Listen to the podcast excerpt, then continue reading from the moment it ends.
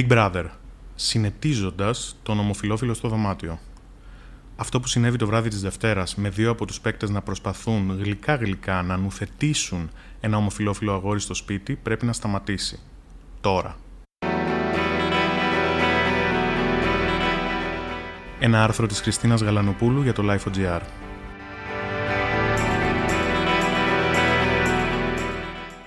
Συμβαίνει κάτι περίεργο με τους gays στο δωμάτιο, ειδικά στην Ελλάδα. Η συμπεριφορά ενός μεγάλου μέρους της ελληνικής κοινωνίας ακολουθεί συγκεκριμένο τρίπτυχο προσέγγισης αντιμετώπισης τους. Πρώτον, ομοφοβική περιφρόνηση και χυδαία αστεία να ξορκίζουν τον μάτσο τρόμο. Δεύτερον, ιστερική αγάπη και γλύψιμο στην προσπάθεια να γίνει κάποιος αρεστός στους γκέι φίλους της παρέας, ακριβώς για να μην τον πουν ομοφοβικό ή για να κερδίσει το παράσημο της αδελφομάνας ή του προοδευτικού. Τρίτον, επιχείρηση συνετισμού του γκέι, μια παραλυρηματική χριστομάθεια τύπου «Έλα στα συγκαλά σου βρε παιδί μου, θα δεις ότι θα σου περάσει». Μέση νορμάλ συμπεριφορά ανθρώπου προς άνθρωπο, σπανίως. Ή για την ακρίβεια την τελευταία δεκαετία εκπαιδευόμαστε με πολύ κόπος σε αυτήν. Παρά τα χρόνια αγώνων της ΛΟΑΤΚΙ κοινότητας και τα βήματα προς τα εμπρός, την προσπάθεια για ορατότητα, την εξοικείωση με όρους και αγωνίες που ένα straight συνήθως με δυσκολία κατανοεί κλπ. Η αλήθεια είναι ότι από το Big Brother Νέα Σκοπής δεν περιμέναμε τίποτα περισσότερο ούτε σε επίπεδο casting, πόσο μάλλον σε επίπεδο πολιτικής ορθότητας.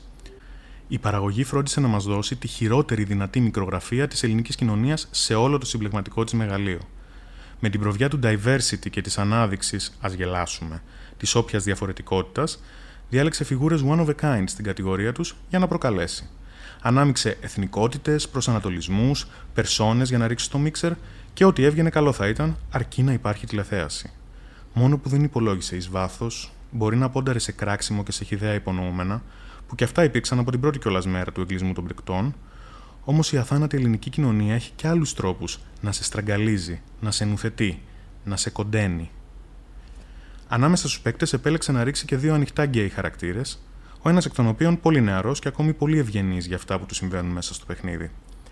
Έτσι, το βράδυ της Δευτέρας, ο Έλληνας τηλεθεατής παρακολούθησε δύο μεσόκοπους παίκτες, έναν άντρα και μία γυναίκα, να λειτουργούν κυκλωτικά εν είδη μάνας φτερούγα και πατέρα προτύπου στο νεαρό Θέμη Κανέλο, τον YouTuber που τα site αρέσκονται να αποκαλούν ο Έλληνας James Charles.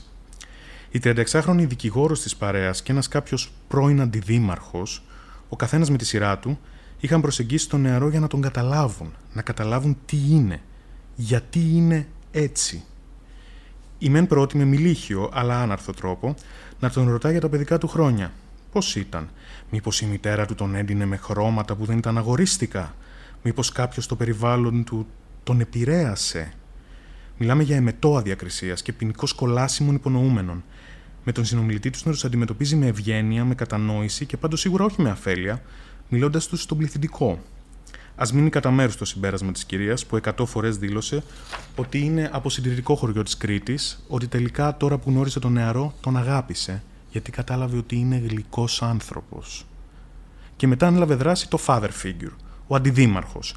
Ένας τύπος που μιλούσε μόνος του το πρωί στις κάμερες, που μπαίνοντας φρόντισε να κάνει σαφές ότι η Ελλάδα ανήκει στους Έλληνες, άσχετο αλλά και σχετικό και που τελικά ανέλαβε αυτόκλητα να αναλύσει τον νεαρό ότι είναι πιτσιρικάς ακόμη, ότι αυτό που κάνει τώρα είναι μόδα και οι μόδες περνάνε και παιδάκια θέλεις να κάνεις; Τι ερώτηση, γιατί να μην θέλει; Υπάρχει κάτι που κάνει trigger στον κύριο και εμποδίζει τον νεαρό από το να γίνει κάποια στιγμή πατεράς. Σε ποιον από τους δύο να εξηγήσεις τι; Ότι ο προσανατολισμός δεν είναι μόδα και ότι είναι τραγικό να υπονοήσει ότι οι ομοφυλόφιλοι είναι προϊόντα παρενόχλησης στην παιδική τους ηλικία; Ότι η ευγένεια και η καλοσύνη δεν είναι θέμα φιλού. Ότι ναι, πιείτε ένα ποτήρι νερό, αλλά παιδιά κάνουν και οι ομοφυλόφιλοι και δεν ζητάνε έγκριση του οικογενειακού τους προγραμματισμού. Τα φώτα σβήνουν, οι παίκτες επιτέλους πέφτουν για ύπνο. Ο άλλος γκέι χαρακτήρας στο δωμάτιο ροχαλίζει και τους ενοχλεί. Διακομωδούν την αϊπνία με χοντροκομμένα αστεία για τη σχισμή και παρακινούν ο ένας τον άλλον να βάλουν ένα δίευρο. Χιδαίε πλάκες του στρατούς στα μούτρα μας, από τη μικρογραφία της ελληνικής κοινωνίας στο μεγάλο αδερφό.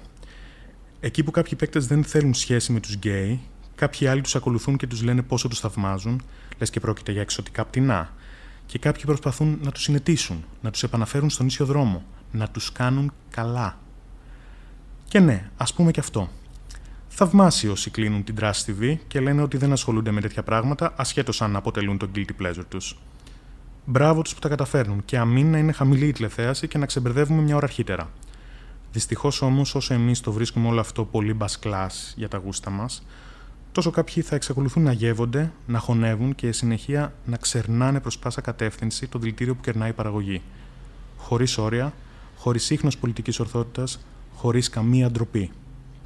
Και για να μην υπάρχει καμία pop ψευδέστηση ότι το πρώτο Big Brother ήταν πιο αθώο, πιο μακριά από όλα αυτά, μόλις προχθές ο νικητής του, κατά κόσμον Γιώργος Τριανταφυλλίδης, σχολίασε με περισσία ρενοπότητα και πατριωτικό φρόνημα ακμαίο. Ένας τρανσέξουαλ, ένας φούστης, ένας Πακιστανός, μια Αλβανίδα, μια Ρουμανίνα. Αυτοί όλοι θέλουν να περάσουν το μήνυμα της διαφορετικότητας. Ποιος θα είναι ο αποδέκτης; Ας ρίξουν μια ματιά υπεύθυνοι του ΕΣΡ και ας κάνει έναν κόπο κι η ΛΟΑΤΚΙ κοινότητα να δει λίγο τι τεκταίνεται. Το trash ταΐζει πολλά είδη του ζωικού βασιλείου, όσο υπάρχει διαθέσιμο στα ράφια.